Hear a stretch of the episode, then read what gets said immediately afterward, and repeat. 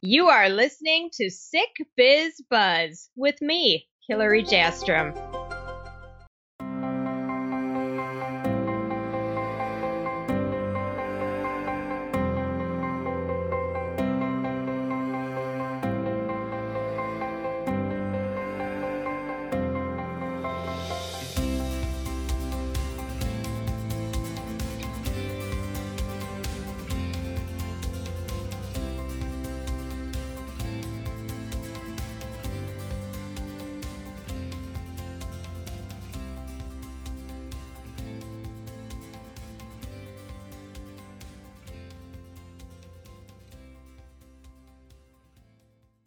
Welcome back to Sick Biz Buzz, the sickest podcast empowering chronically ill and disabled entrepreneurs, and the only podcast of its kind. We're a bit of a unicorn, you might say. Massive thanks this morning to our sister company, J Hill Marketing, for their ever loving support of Sick Biz and allowing us to literally be on the air. That's good stuff. Mad love. Jay Hillmark recently launched an editing house division, Bookmark, enabling authors to keep their copyrights without sacrificing the professional and pristine execution that is paramount to maintaining your reputation as a baller. Congrats on that endeavor. Check out J Hill, two L's, mark.com for more information. My guest today has me fascinated. Dr. Trevor Campbell, or as I'm going to call him familiarly, Trevor, is an Amazon bestseller of an intriguing book that I think many of you will find helpful. Upon reading this delicious little bit from the back cover of his book, based on years of experience, Dr. Campbell's approach builds a solid foundation for success and targets the behaviors, beliefs, and attitudes that trigger the specific brain centers that generate pain as a continuous threat signal. I don't know about you, but when I hear that, it makes me wonder if pain has an off switch. And please, if it does, will somebody show me the location? To say this excites me is the most complete understatement I have ever uttered. Let's dig into his book, The Language of Pain. Let's get to feeling better already. Please welcome our resident expert on pain relief, Dr. Trevor Campbell. Welcome. Thank you, Hillary, and um, it's great to have to be on your show. Yes, thank you. I am so excited to have you on here, and um, your easy energy. You know, you never know what a guest's energy is going to be until you get on the air with them and you're kind of bantering around. And I just love your energy. Like it just is like a chamomile tea. Okay, that's that's a new one for me, but thank you. well, it's amazing. And I'm so glad you're here to talk to people today who are hurting. Yes. Um, it's interesting for me that you chose the specialty that you did. And I want to get a little background on that. Okay. Um, I think it goes back to my very early days after qualifying in 1981. Um, I would work, I worked in uh, several practices over the years and uh, there were doctors who were way more experienced and knew way more, but often their patients would choose to come to me with some sort of, um, you know, psychological issue. And I'm not a trained psychologist, but of course, as a physician, you're always counseling. And I found this strange because the physicians were there; they weren't on holiday or away or anything. Um, their waiting lists were a bit longer. And uh, eventually, I said, you know, you, to to several of them, I said, your your physicians here and you you with them a long time. How come you don't see them about this? And eventually the answer was, well, very comfortable and so on. And you listen well. But someone looked me right in the eye and said, you know why? Because you have the face that says, tell me about it. And wow. which I thought was weird at the, weird at the time. You remember I was like probably about 25, 26. Uh, oh, well, mid, mid to later 20s. So I didn't have a lot of life experience. But then I ran yeah. with it. And um, I'm glad I did. Well, you must be an old soul then. Maybe they saw that in your eyes and, and people just gravitate toward you and want to get help for their problems. Well, that's possible, Hillary. Um, there, there, there's truth in that, I'm sure. But the real thing, I think, is I find a lot of stuff, a lot of things interesting, even as a child. Uh, if you gave me encyclopedias, I kind of like wanted to read it sequentially, not pick out what I particularly wanted to read. That's the kind of thing I would do. Now, I don't know why that is, but um, so when someone tells me their story, I do listen very carefully.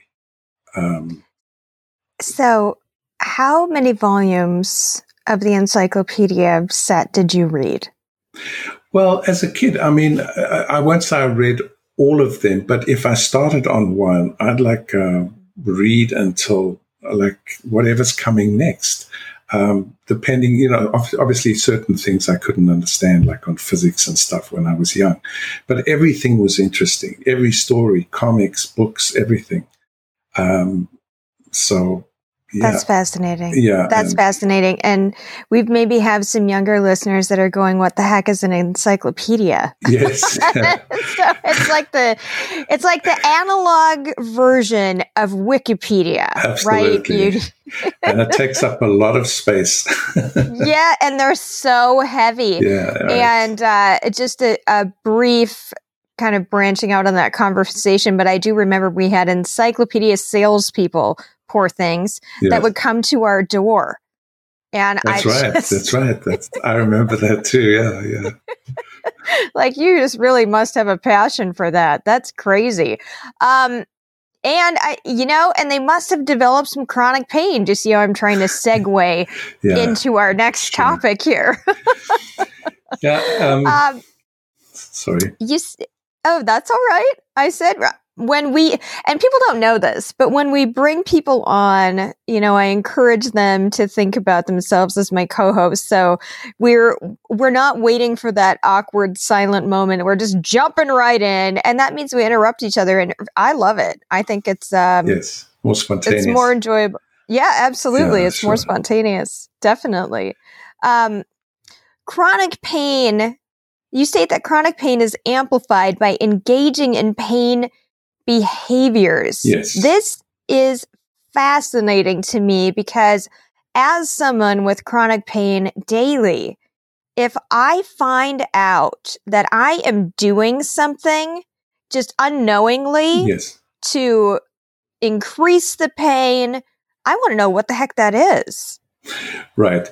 Now, um, what happens is if you you see firstly i just have to explain a few. It's it's not really sidetrack. It's a it's a good basis for understanding. The way to treat chronic pain one of the reasons it has not been well treated is because the current medical model of delivery the delivery model you know going to see a physician or a specialist does not allow you enough time to cover all of this right? Because it's due diligence on a bio, on a biomedical level, on a psychological level, and a sociological level. So it's got to be seen through three disciplines. Now, we don't traditionally qualify as a sociologist, as a psychologist as well. But my answer to that is too bad. We have to learn about it because that's how human beings work and we work with people. So the the the, the modern um, uh, medical delivery system, like in Canada, if you at a walking clinic, you've probably got under ten minutes with the with the physician. Uh, on average, I'm told that these are not my figures. And with your own physician, maybe a quarter of an hour, 20 minutes. Uh, they can book a double appointment, but you know these aren't always available.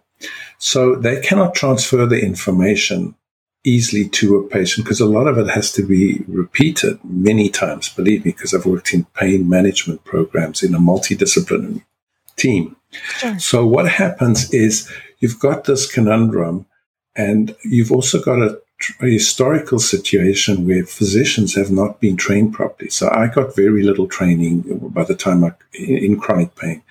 We were told that um, it's not like acute pain or, or recent onset pain where it's it's painful and then it disappears. You've had your warning, the job is done. Don't touch the hot stove again, kind of thing. Chronic pain has no function because the damage is already done and it's gone. So it's not helping your survival. In fact, it's making your survival more miserable. So interesting. Okay. So the other, so traditionally there has not been good teaching. I happen to lecture residents, which are who are um, second year. They've qualified for two years and they're training to become family physicians, and I see that the training has not got much better. And part of the reason is the funding has only the last few years become um, increased. Um, yeah. And the other thing is that doctors feel that so much of this is is psychological and sociological uh, that historically it's kind of uh, not the hard medicine that we normally study. So you've got to address all of these um, aspects. So when you look at them, if, if I can use an analogy, because this is also very important to understand, Hillary, um, if I use the analogy, it's a very old analogy of the, the home alarm system.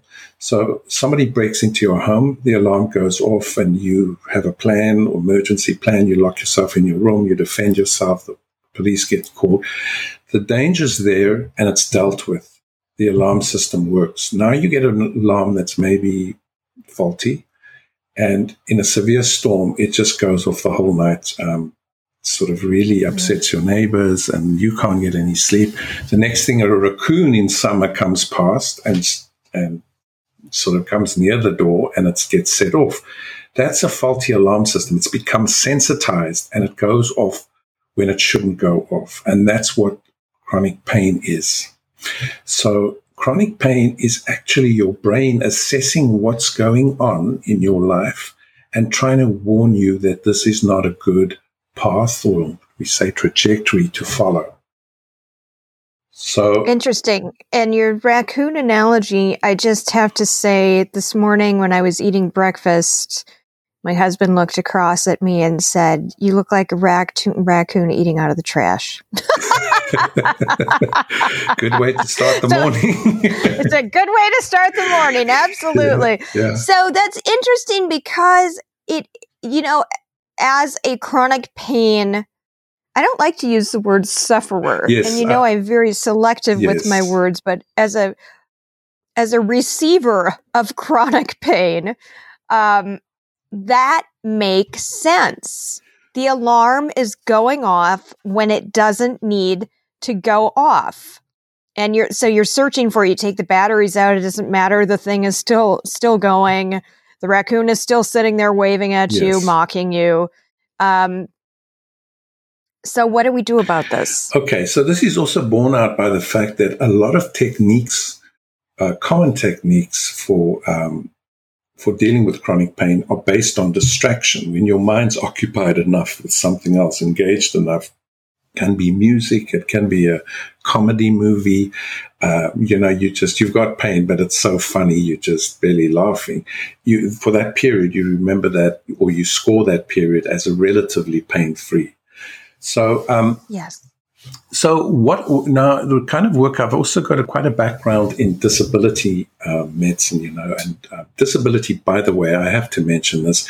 We talk about a healthy lifestyle. We look at um, we look at exercise and diet as obvious ones, but you could say the third one is disability. Some type of meaningful activity. Now, if you're very wealthy, you don't need the money, you can volunteer or do good deeds, pro bono, whatever.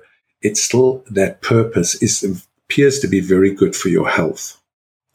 Uh, Wonderful. And um, it's a, it, so it's like finding gratitude, yes, isn't it? Yes. Or serving or getting Giving out back. of your own head. You, right. Because what your brain's being told is, I have enough to help other people.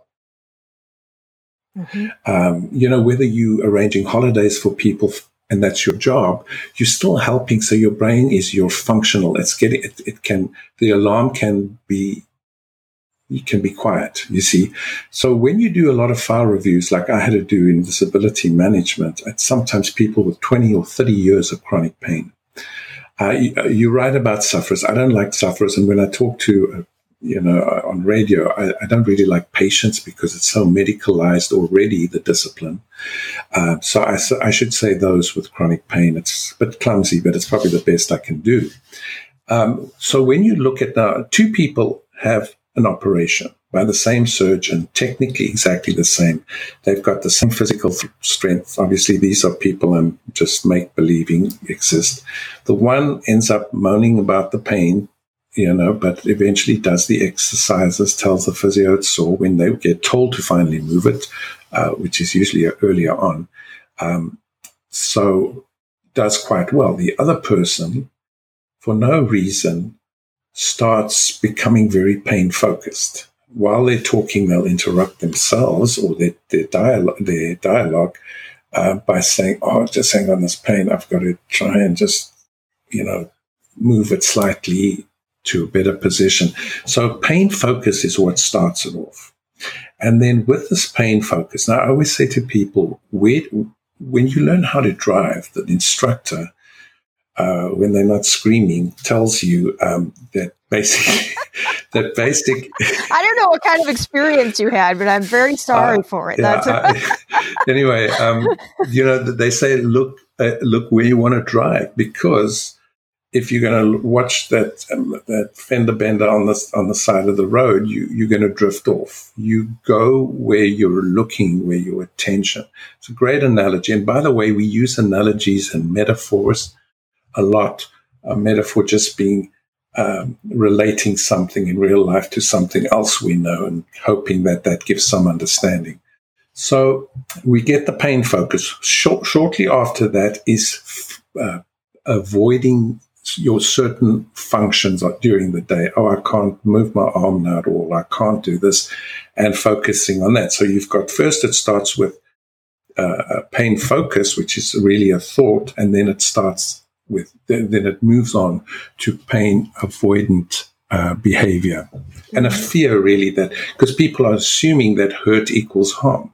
Well, you speak to anybody who plays sport at a reasonable level, they'll tell you they're always in pain while they're getting fit and while they're staying fit and after they've had their season. I mean, and there's injuries in between. So they view pain differently, maybe. I'm not saying they do you know and i and i totally agree with you because somebody who is a weightlifter for example or somebody who's trying to build up their body and and tell me if i have this layperson information wrong but the body is built and muscles are built by micro tears yes that occur in the muscles and then you must rest those muscles so that you can tear them up again yes and build them it's, up again. It's a correct? strength phenomenon, yes, that you do to tolerability. Uh, that's how. Yes, and so th- those people in the gym, the meatheads and the gym rats, they've got to always be in pain to some degree. Well, their T-shirt, right? No pain, no gain. So that that's that's what. And they have questionable yeah. choice in clothing, but that is no. it's but it, it's it's true yes. though. I hear what you're saying as winnowing down the focus. Right, right. For some reason, they you know, and it can be life circumstance. That's where the psychosocial stuff comes in. So after the pain, uh, uh, fear avoided. Now people say, well. Are you sure it's that painful? You know, someone close to you would say that. I mean, a colleague at work, maybe. Uh, um, but uh, you know, then they start catastrophizing. Now, catastrophizing is something we see where people will misinterpret a symptom or a condition or a set of circumstances as way more dire than it is. So I've heard people in programs, so my legs now increased in pain. I just know they're going to lop it off, quote unquote, or cut it off. And they have to explain, well, mm-hmm. actually, there's no association between pain getting worse um, unless it's on a vascular or arterial, you know, low blood flow and stuff like that, in which case it will be dealt with immediately. There's no association with worse pain requiring amputation. So, you know, I mean, that you have to challenge that thought, you know? I mean, can you? I love, but I love that because it, it's like um, it reminds me of a meme. Well, that escalated quickly. like it, it, it, it yes. moves from I'm having discomfort. I'm guilty of this because I'll say to my husband when my I have neuropa- neuropathic pain in my in my yes. feet and it can be pretty painful. And I'm guilty of that when it's spiking and I'll just say, "Can we just cut my leg off yes. right from below yes. the knee?" And he, you know, he'll look at me and say, "Well, then you're going to have phantom pain." so that's not going to help you well, at all. there is actually a real chance of that. So, yeah, I have to say That's crazy. Yeah. So then so, Sorry. So, no, oh, go uh, ahead. I'm sorry. I'm just so excited and hungry for information well, then the today. Chronic, then this catastrophizing um, is eventually shows up in your sleep suffering. And when you're sleep suffering, oh. your mood goes down, you start ruminating a lot. And this is the problem because when they ruminate, they're now not very active. They're spending a lot of time on the sofa, perhaps. Or they are not they are not mixing so much socially. Now, we know from experiments which were done in the 90s, uh, mainly in North America by uh, psychologists, that most of our happiness, when they studied happiness uh, rather than focused on depression, they found that most of our happiness and gratitude and so forth comes from other people. And it could be anything from our parents, children, closest friends to the person in the dry cleaning store that we, you know, just like chat to and we get our stuff and that, that kind of social interaction. So you can, you can see where this is headed. Their life is becoming yeah. more and more impoverished. I have said to people where I felt they're at the stage to hear this, or some South African trend where you speak much more directly to people. I, I would say mm. to them, you know, um, I, if I had to be on the sofa a lot, um, or or not mix with the people I normally hang out with when we've got time, that would even without pain, that would be a pretty lousy life. It it could be a very lousy life, and everything that you're talking to today speaks to what SickBiz is about. I had somebody ask me the other day, um, you know, I don't know how you do it, and I said I don't like the alternative yes. of sitting around really you're magnifying the pain then if pain is all that you can feel yes. because you're not distracting yourself mentally you're not engaging in a deeper focus you are living in the existence of learning over and over and over again what you cannot do right. versus what you right. can do that alternative is not acceptable. And we really push people to move out of that mindset. Yes. It's a tricky thing to do. Um, and I think difficult. it is. And there's a balance between, hey, you're in pain, uh, and also you're responsible for the level of agony that you're going to feel without victimizing the patient. Yes. Agreed. I, I think, uh, you know, it, but it, it goes further, Hillary. They'll tell me, uh, they'll be, say, napping on the couch, and uh, this, their mm-hmm. spouse will, will, uh, will take a call. Oh, we've been invited to a barbecue. Uh, or we, they, they want to know if we want to come around for coffee and stuff. And then they motion, tell them I'm asleep. And then when I say, well, why would you do mm-hmm. that? They're friends. well, we're, I'm no fun or, um, uh, you know, that's just a mercy. And I said, look, no, no. If they're friends, um, friendships made of sterner stuff because someone develops a problem, whether it's psychological, financial, physical, you still want to see them. In fact, you, you want to make sure they're okay. And it's, you, you're invested in the, the whole person, not the, the, you know, one aspect of their life. So it's very, it's a lot of the behaviors um, at this point, I just want to mention that I, in, in the book, I, I'm unable to give a really full treatment of cognitive behavioral therapy, CBT, we call it, which is a very widely used mm-hmm. uh, psychotherapy, both in uh, psychology, well, in psychology, medicine, social workers, counselors do it. It challenges your thinking. And there's three aspects we look at your one's thinking, one's behavior, and one's mood. And if you think, if one, if one thinks that, um, uh, you, you, know, any activity is going to uh, cause harm, then obviously behaviorally you're not going to do much. And when I say the behaviors that are causing this. It's not so much um, this, if I can use that expression, the sins of omission, uh, uh, of commission, what you're doing wrong. Mm-hmm. It's what you've stopped mm-hmm. doing that's normal for everybody else and is important for your day to day fitness.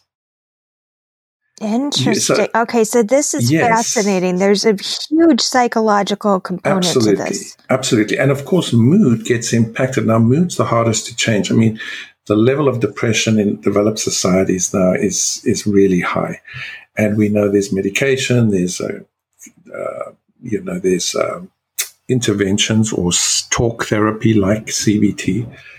You can have them both at mm-hmm. the same time as well, but your mood can also be changed by the way you think. Like if you're catastrophizing, someone says, "Well, that's really not that uh, supportable or that um, uh, logical, and here's why. And then you're confronted with that.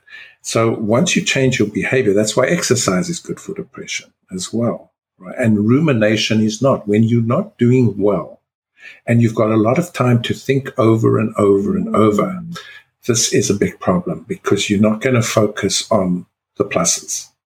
That's very rare. Yes. The other thing it, Sorry.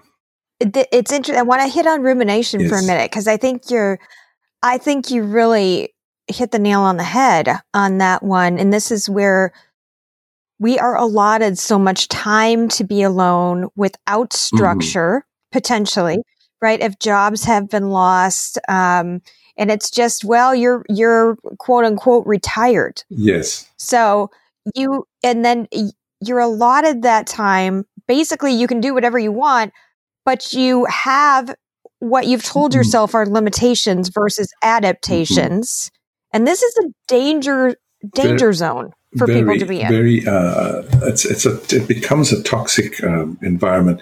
In fact, there've been recent studies mm-hmm. that show that if one can get people who are depressed to ruminate less, even before they go on treatment, mm. they already do better. Now, it's that's very difficult to do generally. And some people manage to do it and others cannot do it because it's so wrapped up in everything.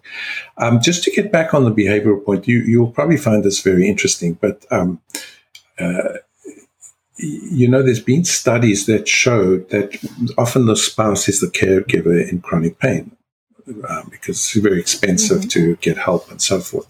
So the, they showed that the um, the caregivers who were more strict and, and less accommodating, their spouses with chronic pain did way better.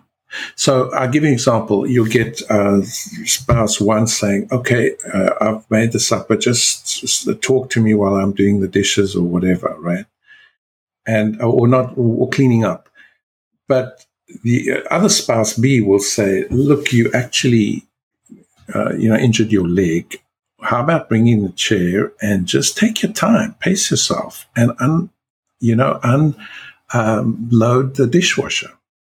I mean, it's something small, which is a morale booster for the caregiver who's doing a lot. And I'm not saying this is in every case by any means. I'm just saying that these people, be, because they're becoming more fit, the more you do, the fitter you become.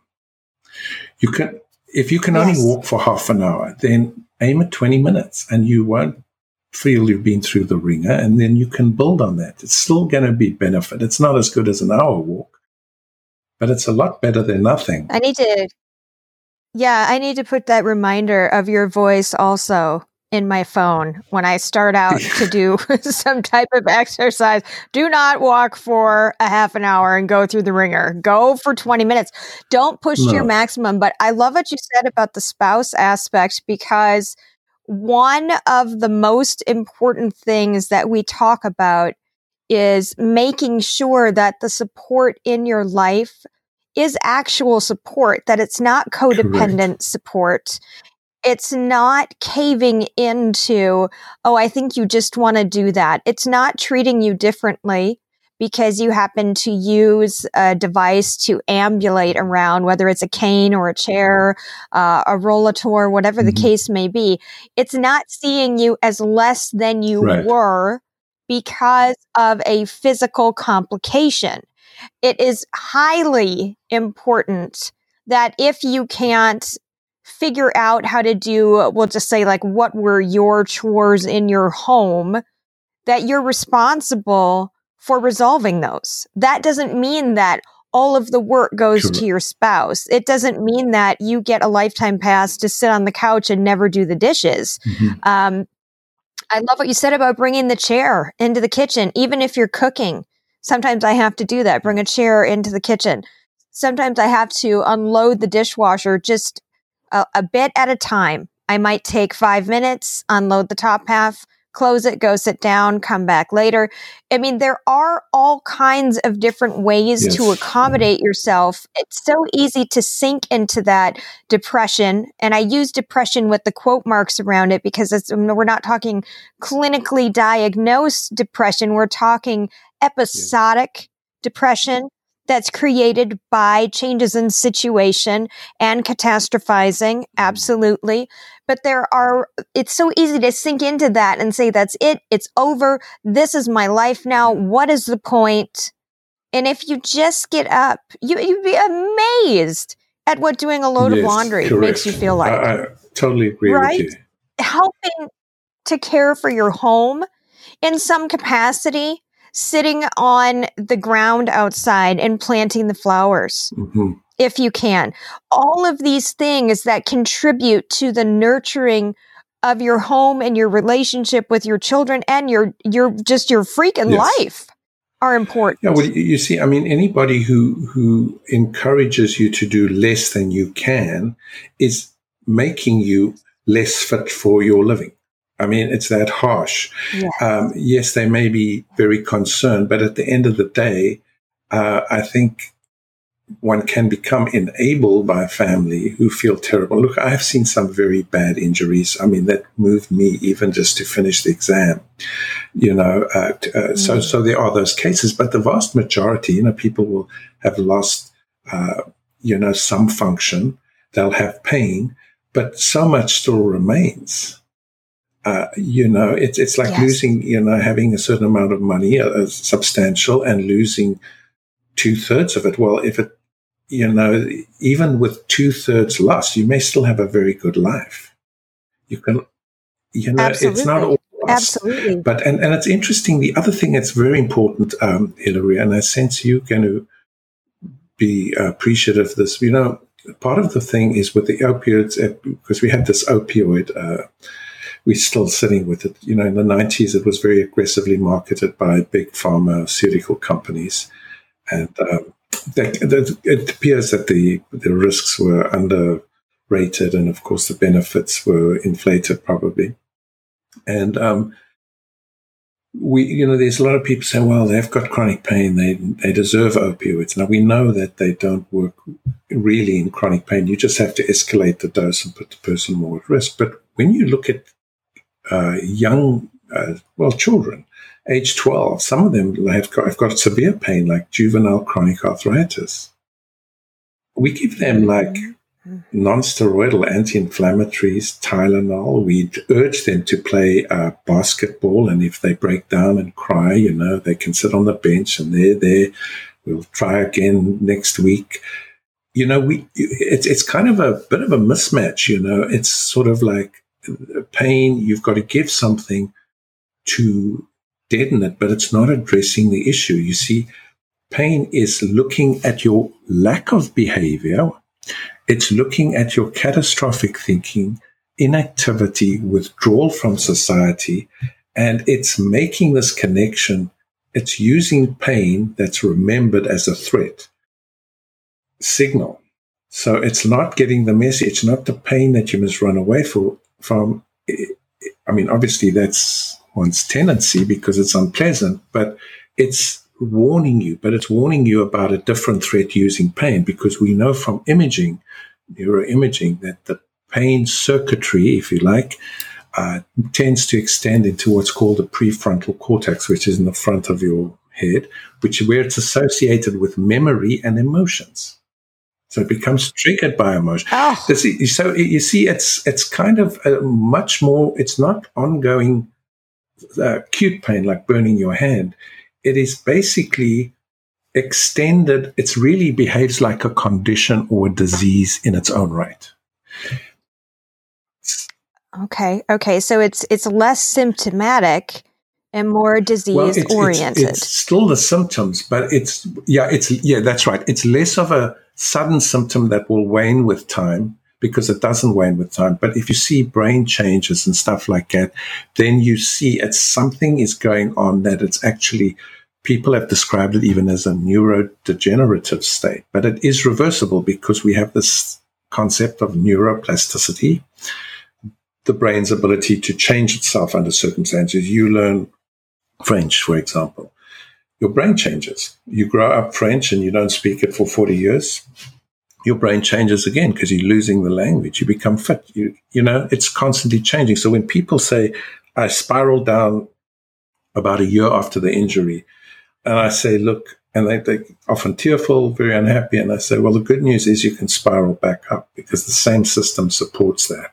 Yeah. The other thing is nobody oh, talks about loss of role. Identity is not just who we are, but it's what mm-hmm. what we think, mm-hmm. and it's uh, our occupation. When when this was first described, they they didn't mean occupation as your job. It could be uh, religious beliefs, it could be political ideology, it could be your life philosophy, all these things. And you get these, like a soccer mom will come and say, you know, I used to be the main driver and everybody depended on me. And it's that loss of identity now. Can't do that anymore. So that bundles in with right. the emotional centers and it's a perfect storm for the prolongation of, of the disorder. Neuroplasticity is my new favorite word. It's, yeah, the brain is a muscle in a way. I mean, it's a that's where the analogy stops. It's very different, but uh, it does it, it it accommodates, and um, it's so we not. That's why I call the book the language of pain because we are seeing it as pain, the enemy, but it's really pain, the message that we're not getting. Interesting. Okay, so instead of learning French for the past five years, I've been learning pain. Well, un- unwittingly. Look, I, am very obviously I'm very you know this is Canada firstly, so people are more sensitive. Uh, in my view, you know, you can't just come up mm-hmm. with a, you know, swinging from the hip kind of thing. Uh, so I basically say, look, it's very difficult at this moment because I have to tell you that you, what you did was intuitively obvious and completely understandable, but it did play a, ma- a major role in developing this. It does. And, but this is yes. the good news. And you know, I love to focus yes. on good news. This is the good news.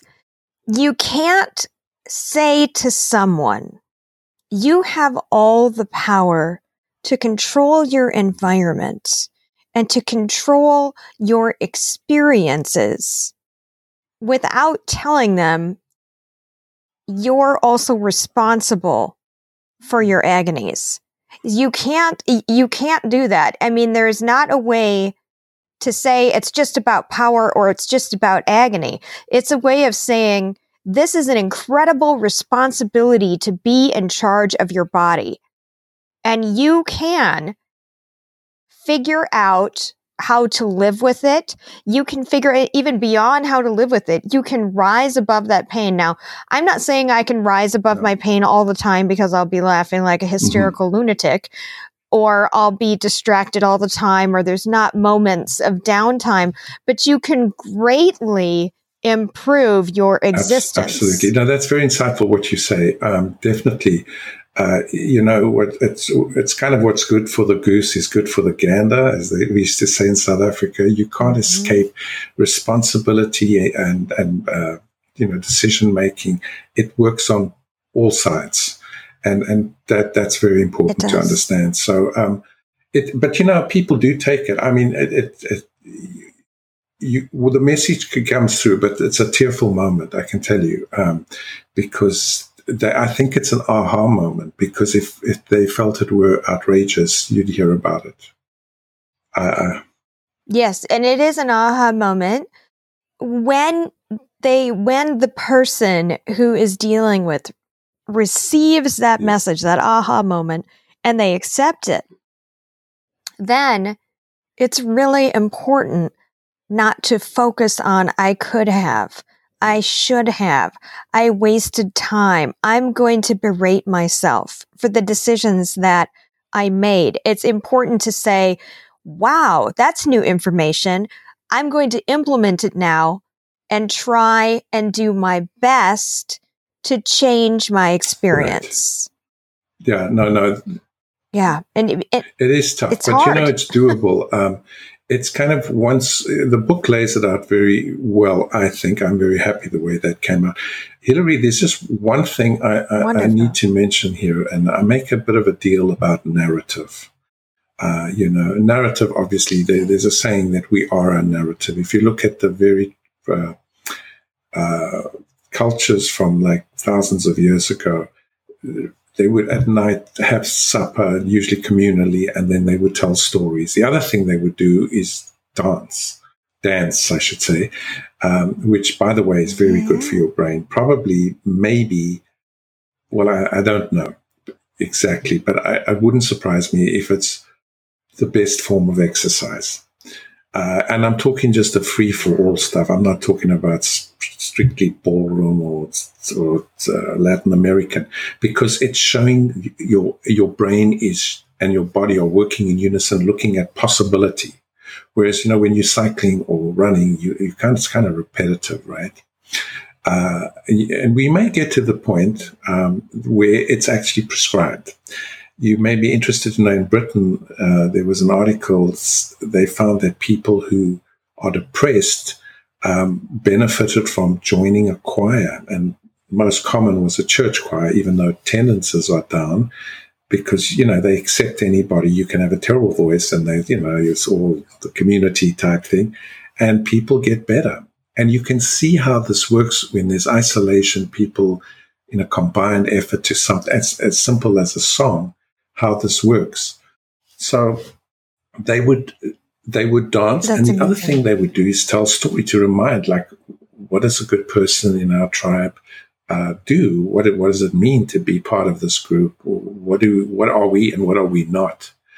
Now, narrative. What happens in medicine? I told you this very shortened uh, clinical consult. You know, the ten minutes or the fifteen minutes people want to unload quite a long story, and this is totally understandable, and they need to. But so they pick the low points because this is what worries them the most. And this becomes their narrative, which they eventually not only tell to the various doctors they see, but to family and friends. But so we're sitting with a bleak narrative or a very negative one, not showing any improvement or anything because we want to focus on what needs to be corrected. The problem is when you're ruminating, this is your internal dialogue now that you're feeding your brain. Mm. And the story yes, that you're that telling you've told yourself. the doctors because you want them to hopefully uh, help you with them all. Uh, your family you haven't seen for, say, distant family, you see them at a reunion they ask you how you are because they heard you're not well, and and then you kind of cram it into five minutes, and uh, they get the story, and then eventually this becomes what other people start talking as well. Oh, you don't, you know, they're really in a bad way and stuff, which creates this scenario for not getting better. I feel very strongly about this. There's a, the ancient Greeks used to say character is destiny. Uh, you know, if you're a person who really is meticulous about confronting evil, you end up having a lot of fights or challenges in your life because you don't you, you don't shut up, right? So that that's a way like character is destiny. But wow, what I say with narrative, it. I have seen a lot of long-standing narratives that are very bleak and and kind of shoot you in the foot if you keep running with them. And I said, "You've got to be careful that sure. that character is not replaced by destiny, uh, is not replaced by narrative when it comes to destiny. Now, narrative becomes destiny. And it's a, a selection, a cherry picking the negatives. Again, people don't go into this consciously and think, oh, I'm going you know, I'll take the risk. They're not aware of the risk. And the analogy I use in the book, I have to have an analogy. Uh, my friends call it a Trevorism. So you there's a there's a chat going on, a, a rah rah talk. I, I, used to play rugby, not you know, being South African born. So, the, you know, the coach would come say the team was like a real challenge and um, they give you this heartfelt things, almost tearing up us, guys, you can do this. And we've been a long road together in this. And then walking out and saying, but you don't have a hope in hell. Well, that's not helpful, right? And you go off on the wrong foot. So, um, you, you know, when I say a hope of winning, after you've even had a positive talk, now you can imagine what happens at a biological level. Because, you know, our bodies are very complicated neuroendocrine, electrical, electrochemical uh, uh, structures. And there's so much communication. It's not even communication within the same cell. And, uh, you know, the endocrine system and that every, and the nervous system, of course. So these messages go somewhere energetically. And we all know that a negative energy is fundamentally different from a positive. It's as different as the voltage, negative and positive, right? So I, I, am kind of, I say to people, look, we're not going to write you a glowing one that just you can't relate to. That's false. But you've got to be aware and start looking for openings in that. I talk about cracking open your narrative and allowing possibility for getting mm. better. This is mm. fundamental. It sounds a bit, you know, when I when I used to push this years ago, a lot of my colleagues who do more bread and nuts and bolts medicine, they were saying, "Oh, well, that, that sounds like if you've got a lot of time." And I said, "No, you, it sounds like if you want to have the time to treat them properly, that you have to address this." It really it's is a shift. Correct. It's a yeah, shift in priority. Yeah. Most definitely because it's interesting and and I think this is a good note to wrap up, but it's interesting that if you're sick, if you're direly ill, you will find time to stay home and take care of yourself because you can't report to work vomiting. You can't, you know, if you can't breathe or you're sneezing all day or whatever the case is, you shift that priority. But we only do it when right. it's emergent. So the trick seems to be we need to do it more regularly and recognize that some of these whispers that our body is making are actually emergent right. signals. Right. And so we need to shift that. And so I think that's, I think that's really fascinating. Um, cracking open that experience and just even allowing mm-hmm. the possibility of a different reality right. to hit you is quite powerful. And so I, I feel like I could talk to you for hours. And, um, and as you were talking, I was going through your book as well and just reliving what I'm learning or what I've learned about you today, what I've learned about chronic pain today. And I do want to issue a little disclaimer, and that is no one is saying your pain isn't real. No one is yes. saying this isn't your experience and that you are at fault. What the message is is you we don't know better. We don't know better because we don't know our own power. We don't know the capability and the untapped potential in our brains. It's the, it's a phenomenal organ and so this has been absolutely fascinating trevor and i need to ask you what is the best way for listeners to get um, in touch with you they can go to uh, trevor campbell md and um, mm-hmm. yeah, this Excellent. is a, it's a very early website. It's not full or anything. It's not comprehensive. It's being worked on, uh, but they can. Get, uh, there's a link okay. to buy the book as well. Um, otherwise, it, it's fantastic because that's imperfect action. So we talk about that too.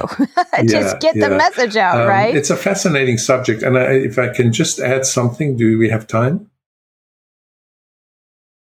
We have oh, about. Oh, but am I taking away from your time? You wanted to say something spe- specific, or okay? No, you're fine. But you know what? We can always have you. Okay. We can have you come back as well.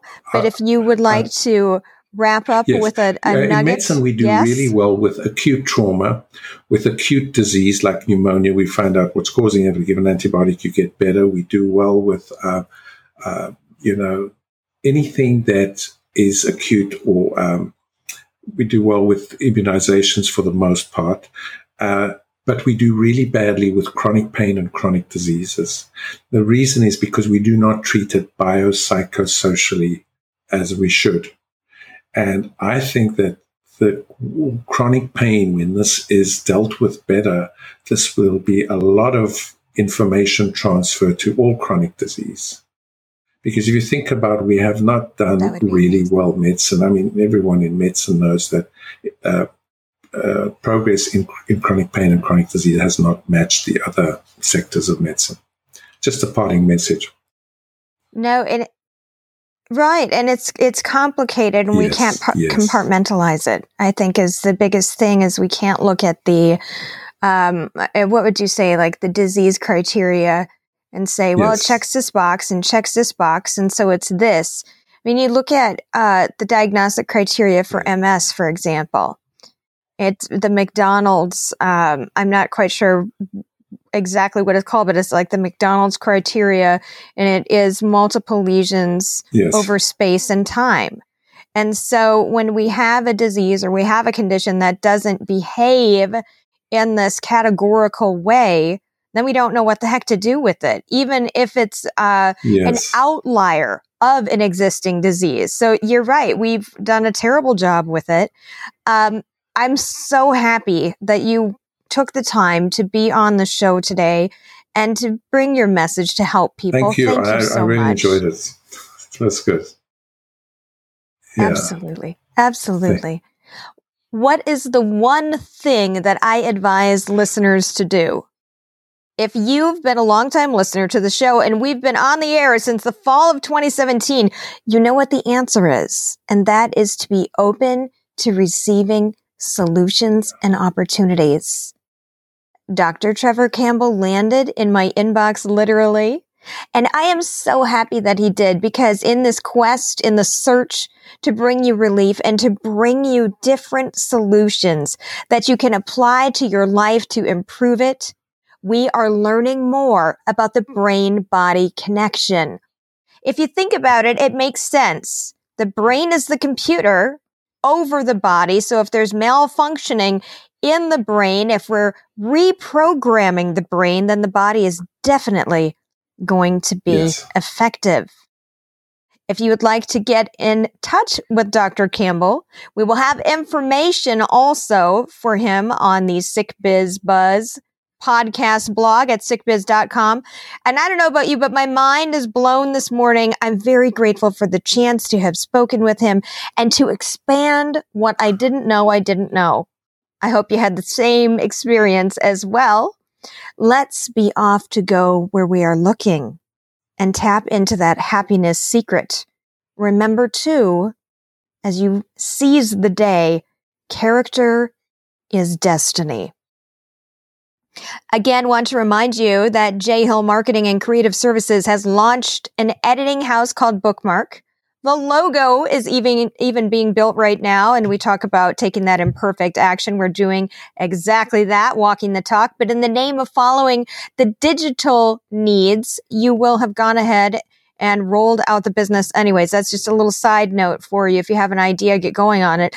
In a nutshell, Bookmark is an editing house enabling authors to keep their copyright as they self publish without sacrificing the professional execution that is so integral to maintaining brand integrity. In layperson's terms, you get all the good stuff, the pristine professional publishing, the intellectual property retainment without sacrificing all the ducats in your wallet. Get it, get in touch with us. Learn more about the service. Please head on over to jhill2ls mark.com. That's it for this week's episode of Sick Biz Buzz. Thanks so much for joining us. Be well.